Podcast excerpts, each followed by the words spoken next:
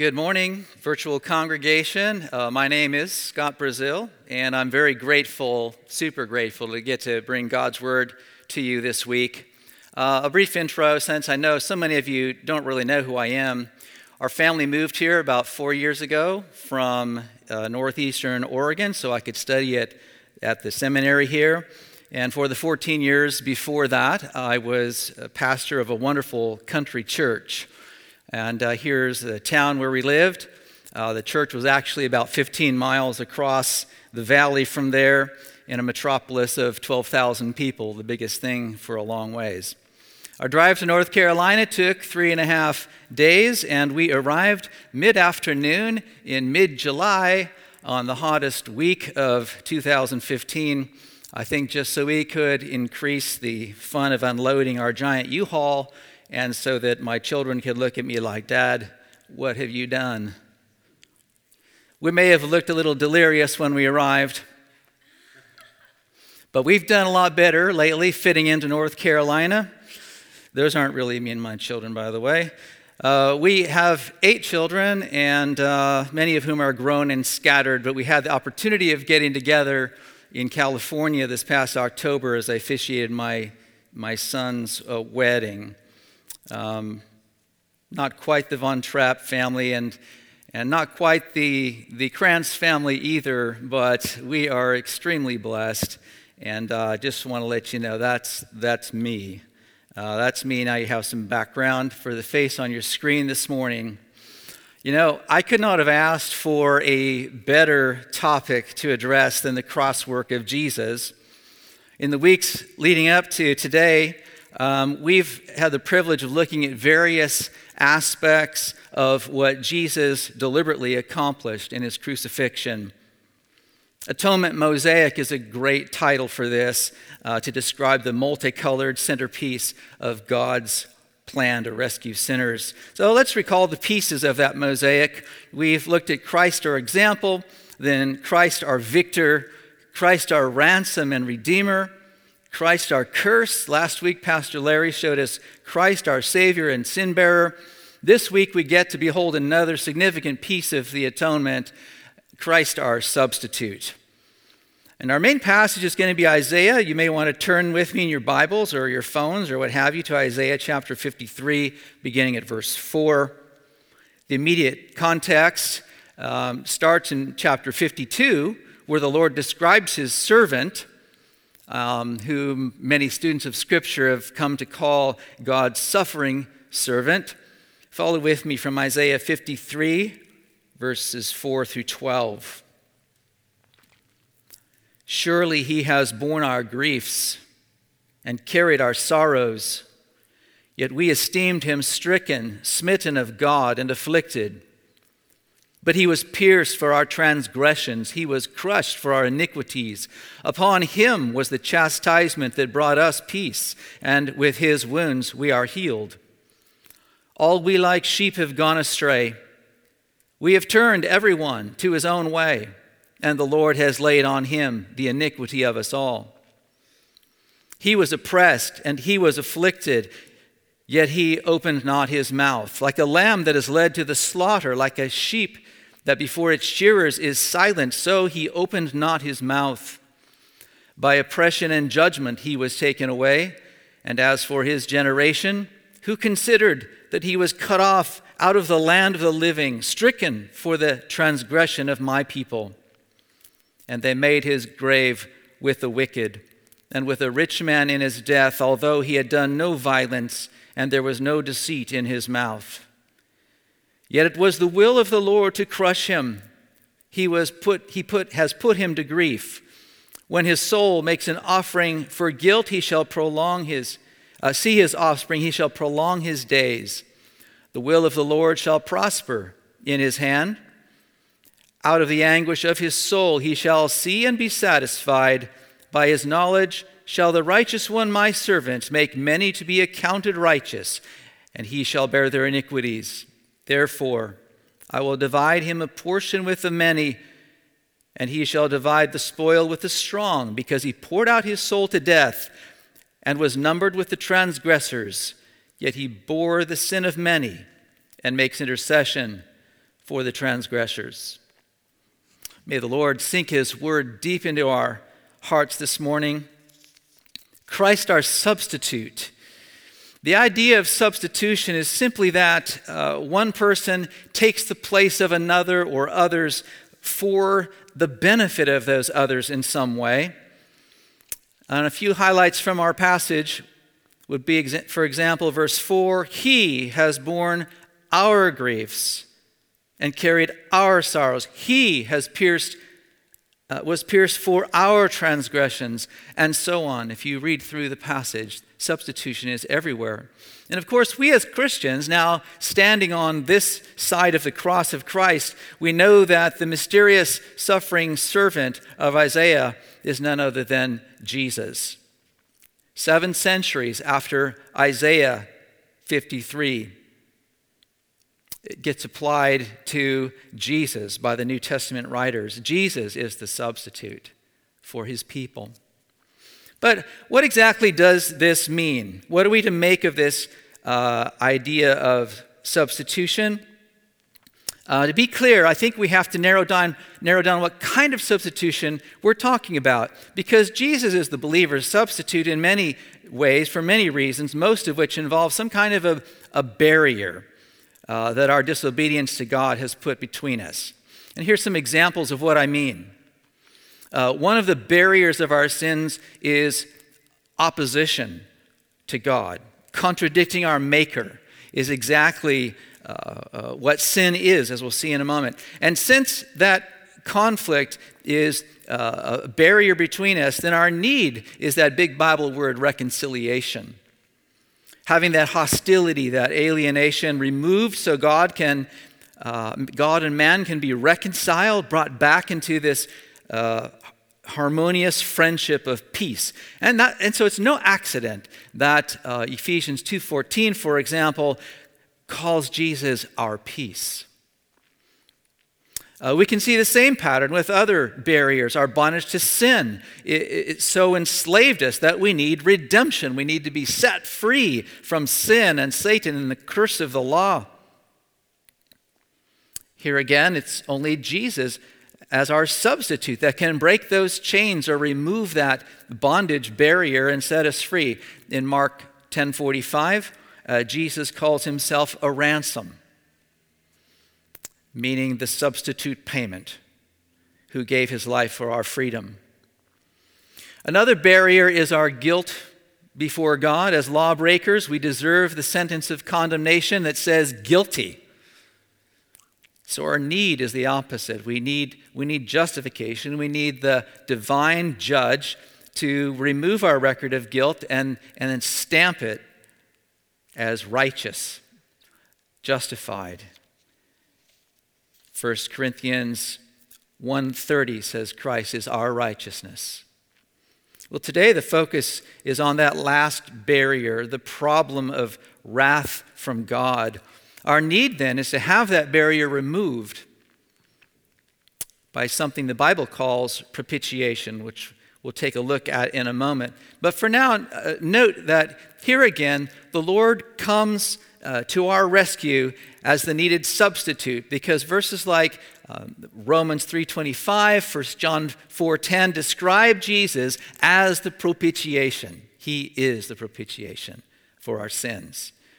So, friends, the solution to every sin problem, the, the breaker of every barrier that could keep us from God, is Jesus. Well, there are three points uh, I'd like to highlight this morning about Christ, our substitute, in this last sense that we're talking about. Uh, first, our sin and guilt have earned the personal wrath of God. Second, God's Son willingly absorbed God's wrath in place of God's people. And third, penal substitution demonstrates God's infinite love for his people.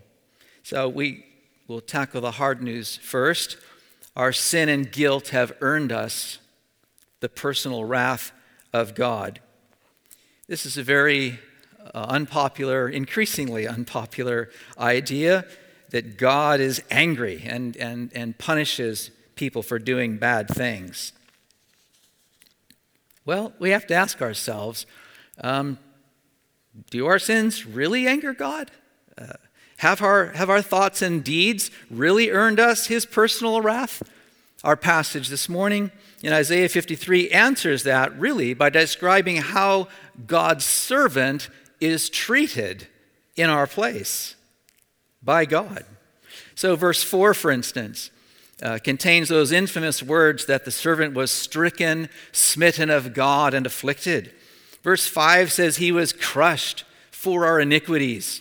If there's any question about who crushed him, verse 10 says uh, it was the will of the Lord to crush him. Other very harsh expressions occur in this passage in which God punishes the sins of his people in this solitary servant. But is God's personal anger against sin just a strange blip in Isaiah? Is this kind of an anomaly in the scriptures? I would say n- no. Uh, from cover to cover, scripture is filled with uh, divine anger against sin. You see it uh, ramped up in a crescendo in the book of Revelation. Um, but let's recall how God's personal anger over sin began in the garden with our first parents, Adam and Eve, when they both ate the fruit of the forbidden tree and tried to cover their guilty shame. Uh, we read in Genesis 3 8, and they heard the sound of the Lord God walking in the garden in the cool of the day.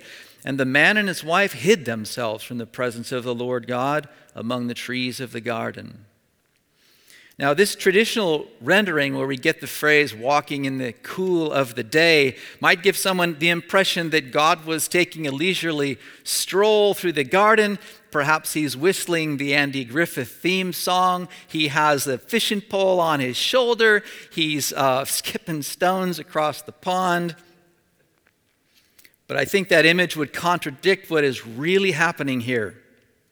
Adam and Eve had just eaten fruit that they were told uh, would bring them death. And they were hiding out of fear. They admit that two verses later because they heard the Lord coming. Now, this verse is notoriously difficult to translate, but here's, a, here's another couple options that scholars give us. Option B. And they heard the voice of the Lord God traversing the garden in the spirit of the day and the man and his wife hid themselves.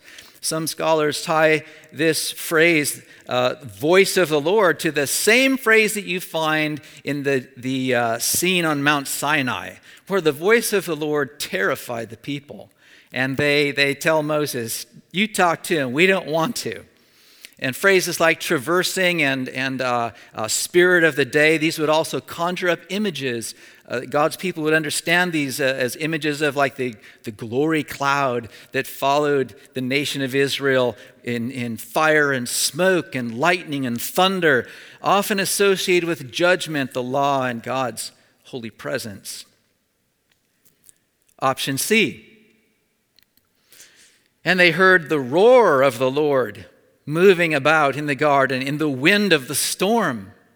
And the man and his wife hid themselves. Now, this is a more interpretive translation by Old Testament scholar John Walton. He suggests it as a possibility. Now, frankly, I, I, I don't know which one of these would be the best translation, but I just want to alert you to the fact that the context and the language here probably have less to do with Andy Griffith and a lot more to do with a holy God responding to uh, treason in his creatures with a kind of uh, awesome scariness, you might say. Remember, eating from the tree of the knowledge of good and evil, that, that's the name God gave it, was, it was not about gaining uh, some kind of inside information, chewing on this magic fruit. It, it was to contradict God. You see how our, our personal, uh, how personal our sin gets with God? When we sin, we're saying to our Maker, I dethrone you. I de-God you. You may be the creator and I just a creature, but I don't really agree with that reality. Uh, I will create my own private universe with me at the center so I can decide for myself what is good and evil. John Stott helps us understand the sinfulness of our disobedience. He says, Sin is not a regrettable lapse from conventional standards, its essence is hostility to God. Romans 8 7. Issuing an active rebellion against him. It has been described in terms of getting rid of the Lord God in order to put ourselves in his place in a haughty spirit of God Almightiness. If you want an easy to remember but profound definition, uh, John Stott writes Sin is the contradiction of God. That's very revealing. Cuts to the heart of the problem. Sin is the contradiction of God. It was Satan's temptation to Adam and Eve that they would become like God if they disobeyed God. But it, it turned out to be even worse. They became anti God, they became contra God. But what's astonishing about this scene Adam and Eve were spared the full on wrath of God in the garden that day. They did, they did die spiritually that day. They're hiding out of fear, shows that. And they, they would die bodily. Genesis would later talk about that, uh, record their deaths. But their eternal death, God's judgment of wrath, uh, what Jesus would later call the, the fiery Gehenna, fiery hell, was now uh, delayed and it was made avoidable because God had put in place a rescue plan. As he mentions just a few verses later during his judgment on the serpent in Genesis 3:15, God tells the satanic snake, "I will put enmity between you and the woman, and between your offspring and her offspring. He shall bruise your head, and you shall bruise his heel." And so we see here the woman's offspring would, would stomp on the serpent's head. That's an image of a death blow. But in that stomp, the serpent would deliver his poison into the heel of the son. A less certain image, but also likely producing a death as well. And we know now, of course, that the promised seed of the woman, the Lord Jesus, he did suffer death and through that death, uh, he absorbed sin's penalty. Let's look now at a second point. This is God's Son willingly absorbed God's wrath in place of God's people. The prophecy of Isaiah 53 doesn't actually use the title God's Son. But there is clearly a unique relationship between God and the servant here, and we see hints of, a, of an agreement or sort of teamwork going on in verse 12. Uh, where God says, Therefore I will divide him a portion with the many, and he shall divide the spoil with the strong, because he poured out his soul to death and was numbered with the transgressors. Yet he bore the sin of many and makes intercession for the transgressors. Wow, because the, the servant willingly suffers God's death penalty for sin, you see, here he's being treated like the transgressors, deserving that death. God then rewards the servant with the spoils of war, so to speak. That doesn't make much sense, of course, unless he's alive after he dies. But this verse implies a kind of prearrangement between God and his servant, and, and the servant willingly suffers, not just to evoke some kind of pity, but he does it on behalf of his people's sins. Verse 11 is key. Out of the anguish of his soul, he shall see it and be satisfied. By his knowledge shall the righteous one, my servant, make many to be accounted righteous, and he shall bear their iniquities.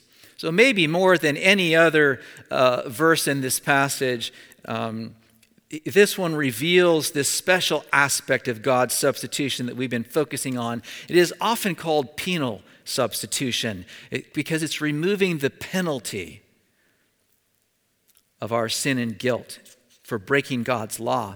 Surely, uh, Jesus' anguish, if you read the, the phrasing here, Jesus' anguish of soul as he sweat drops of blood in the prayer the night before his crucifixion, pleading, if possible, for another way. And, and the cry of abandonment on the cross My God, my God, why have you forsaken me? Surely these demonstrate the pain he was experiencing in absorbing God's fury against our sins until it was spent on him and he cried out, It is finished.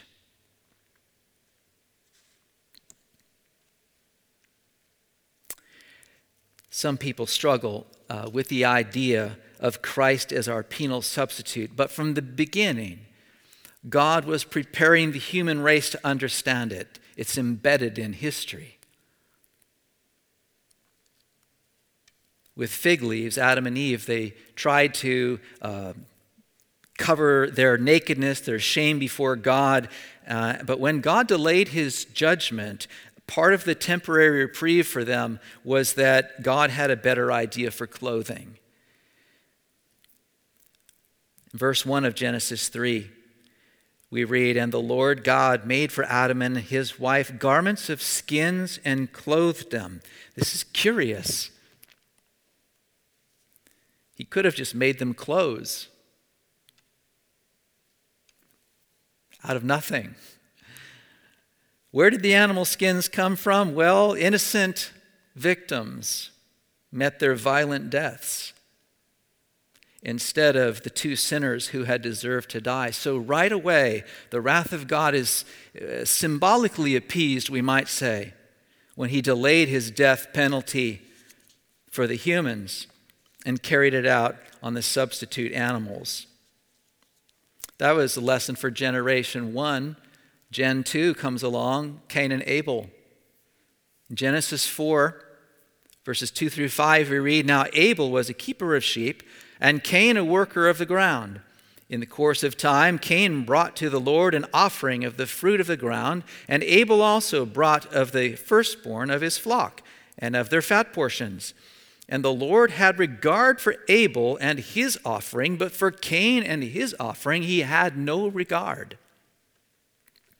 Now, John Steinbeck, in his novel East of Eden, has, has his characters in that, that novel mulling over this Bible scene and uh, uh, the problem of you know, one brother being accepted and one being rejected. And in the novel, the character Samuel Hamilton gives the explanation well, even God can have a preference, can't he? But that's really not an answer. That's kind of a half answer. It's saying, it's saying that God likes what he likes arbitrarily without reason. But we have to remember that for any uh, Israelite reading the story of Abel's and Cain's offerings, God's response is obvious. It's crystal clear to them. Of course, Abel's sacrificed lamb was accepted because every Israelite uh, reader of Genesis would know the lamb took the death penalty for Abel's sins. Cain, however, presented no substitute, only the fruits of his own labor. Abel understood penal substitution. And the first readers of the Hebrew Bible, our Old Testament, would know the story of Isaac and how, how uh, God had provided a ram in place of Abraham's son, in place of the only son whom he loved, the passage says. Furthermore, all the readers of, of uh, the Old Testament knew the story of the Passover too. God had told the Israelites wanting freedom from Egyptian slavery to put the blood of a slaughtered lamb on their doorposts so that when the angel of death came to their house, he would pass over it without killing the firstborn of the house. So the death of a substitute preserved the life of a sinner. How else do we know this? The entire sacrificial system that God commanded uh, uh, the Israelites to practice reminded them over and over that they needed a substitute to take the death penalty for their sins. And of course, the animal sacrifices at the tabernacle and at the temple. Um, they were perpetual and they never really gave the basis for forgiveness of sins because no animal could take the place of a human, and no human had ever uh, been perfect. It could, it could uh, be a substitute for any other Israelite. So all of this continued over and over, particularly with Yom Kippur, the Day of Atonement, uh, unblemished animals slaughtered year upon year, the penalty of death for sinners carried out. The picture of a substitute taking God's wrath for God's people. It was built into the fabric of history. And until Jesus came and made his once for all sacrifice, as, as we read in chapters 9 and 10 of the book of Hebrews, um, nothing else could satisfy God's justice. Nothing could fulfill his righteousness against our sins. Jesus gave up his life, God's wrath was no longer delayed. There it was. It was poured out personally. Jesus took it willingly. He became flesh, human nature. He absorbed the wrath of God. He drank the bitter cup. Charles Spurgeon preached he has not merely sipped from the cup of wrath, not merely tasted a portion of its bitter draught, but he has drained it to the very dregs. Ere he died, he turned the cup of wrath bottom upwards, for he had taken all it contained. And when he saw that there was not a single black drop trembling on the brim, he exclaimed with the loud voice of triumph, It is finished. He had drunk the whole. One of the pushbacks against the idea of penal substitution, and uh, you will hear this if you're a Christian long enough, is the apparent impersonal, uh, legal, harsh, dry, unloving nature of it all. Can't, can't God just forgive, you know? Uh, what about his love? Wrath and love are, are contradictions of each other, right? Well, your life can be revolutionized, I think, when you understand that it's just the opposite. God's wrath and love are not contradictions, but complements of each other. So now let's go to our third point. Penal substitution demonstrates God's infinite love for his people. How does God's holy anger demonstrate his love? Well, sometimes it's good to start with the opposite of something uh, to, to clarify a point. So ask what if God were never angry at sin? What if, what if he never punished the guilty nor aggressively opposed it? Croatian theologian Miroslav Volf wrestled with that thought. He says, I used to think that wrath was unworthy of God. Isn't God love? Shouldn't divine love be beyond wrath? God is love, and God loves every person and every creature. But that's exactly why God is wrathful against some of them. My last resistance to the idea of God's wrath was a causality, a casualty of the war in the former Yugoslavia, the region from which I come. According to some estimates, 200,000 people were killed and over 3 million were displaced. My villages and cities were destroyed, my people shelled day in and day out, some of them brutalized beyond imagination, and I could not imagine God not being angry. Or think of Rwanda. In the last decade of the past century, where 800,000 people were hacked to death in 100 days, how did God react to the carnage? Doting on the perpetrators as a grand, in a grandparently fashion? By refusing to condemn the bloodbath, but instead affirming the perpetrator's basic goodness? Wasn't God fiercely angry with them? Though I used to complain about the indecency of the idea of God's wrath, I came to think that I would have to rebel against a God who wasn't wrathful at the sight of the world's evil. God isn't wrathful in spite of being love, God is wrathful because God is love. And like Miroslav Volf, many of us recoil, I think, at the, at the thought of God's being angry until we realize that uh, a God who never opposed sin could, could never be a loving or good God at all. Unfortunately, we also tend to think of God's wrath as being like our own until we uh, think a little more deeply. John Stott points out that our anger is usually provoked by injured vanity. We, we have wrath when our pride is wounded, but God's anger is always, 100% of the time, provoked by evil. So his responses are never arbitrary and spiteful, they're always just and good. Michael Reeves writes With this God, it is not as if sometimes he has love and sometimes has wrath, as if those are different moods, so that when he's feeling one, he's not feeling the other. No, for all eternity, the Father was loving his Son, but never once was he angry. Why? Because there was nothing to be angry with until Adam sinned in Genesis 3. So God's anger at evil from Genesis 3 onwards is a new thing. It is how the God who is love responds to evil.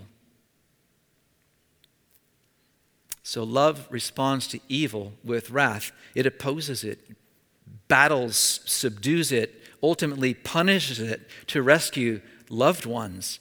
This is exactly how uh, propitiation passages in the Bible work. Consider the relationship between God's love and wrath in the two passages that, that come next here Romans 5 8 and 9. But God shows his love for us in that while we were still sinners, Christ died for us. Since therefore we have now been justified by his blood, much more shall we be saved by him from the wrath of God. And 1 John 4:10 and this is love, not that we have loved God, but that He loved us and sent His Son to be the propitiation for our sins. So we see in the Romans passage, the way God demonstrates His love for sinners like you and me is by saving us from the future judgment, the, the eternal wrath we deserve. And the way He did this is by sacrificial death. Jesus, uh, who took that wrath in our place. The passage in 1 John is just as clear. The way God has loved us is by sending his Son to appease his own wrath against our sins. That's what propitiation means. It's satisfaction of God's holy anger against our sins that was spent, you see. No longer delayed. It was spent on Jesus, our substitute, until it was exhausted on him and therefore removed from us. There are many parallels of substitution in the human world. One such story occurred when the Japanese military was using Allied prisoners to build a road through Thailand during World War II. And when one shovel was unaccounted for at the end of the day, the guard in charge furiously began yelling, all die, all die. And he's pointing his gun into the, to the group of prisoners. Immediately, a, a Scottish soldier stepped forward and claimed responsibility for the missing shovel. and promptly had his head beat in. He died a bloody death. When everyone got back to camp, the shovels were counted again, and none were actually missing. But one man gave his life so that the others could live. Similarly, in Auschwitz death camp, when several prisoners were selected for execution, one of them shouted that he was a married man with children.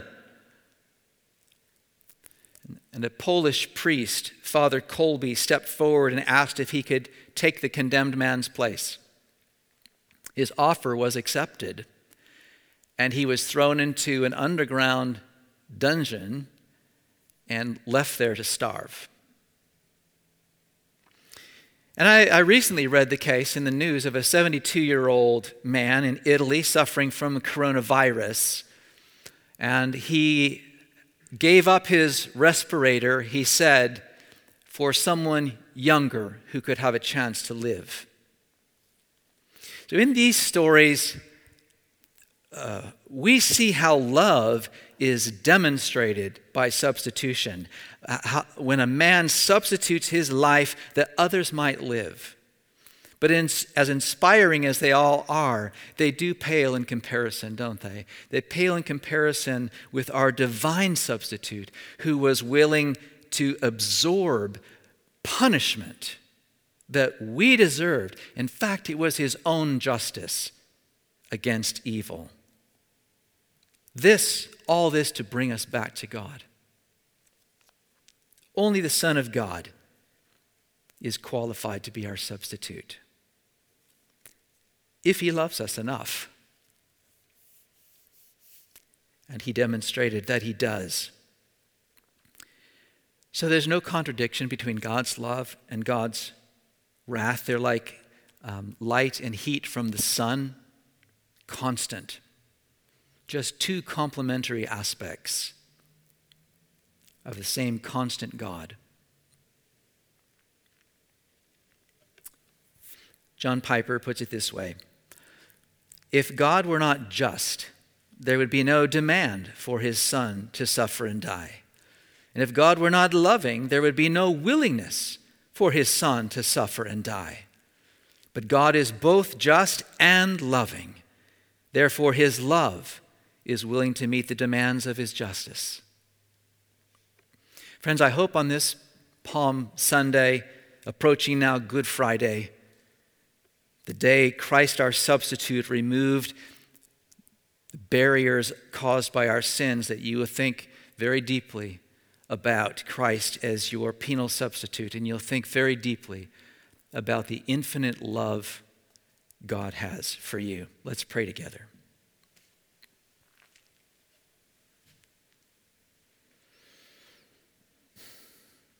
Lord God, we are astounded and humbled. We are in awe of what it cost you to buy us back, to pay the price, to suffer in our place that we might live, that we might be called children of God and enjoy fellowship with you forever. Lord, continue to have mercy on us for not un- understanding this enough, for not recognizing, for not living in response to this in a way that would honor you. God, help us to be thankful and to walk thankfully every day for Christ our substitute. We ask this in his most precious name. Amen.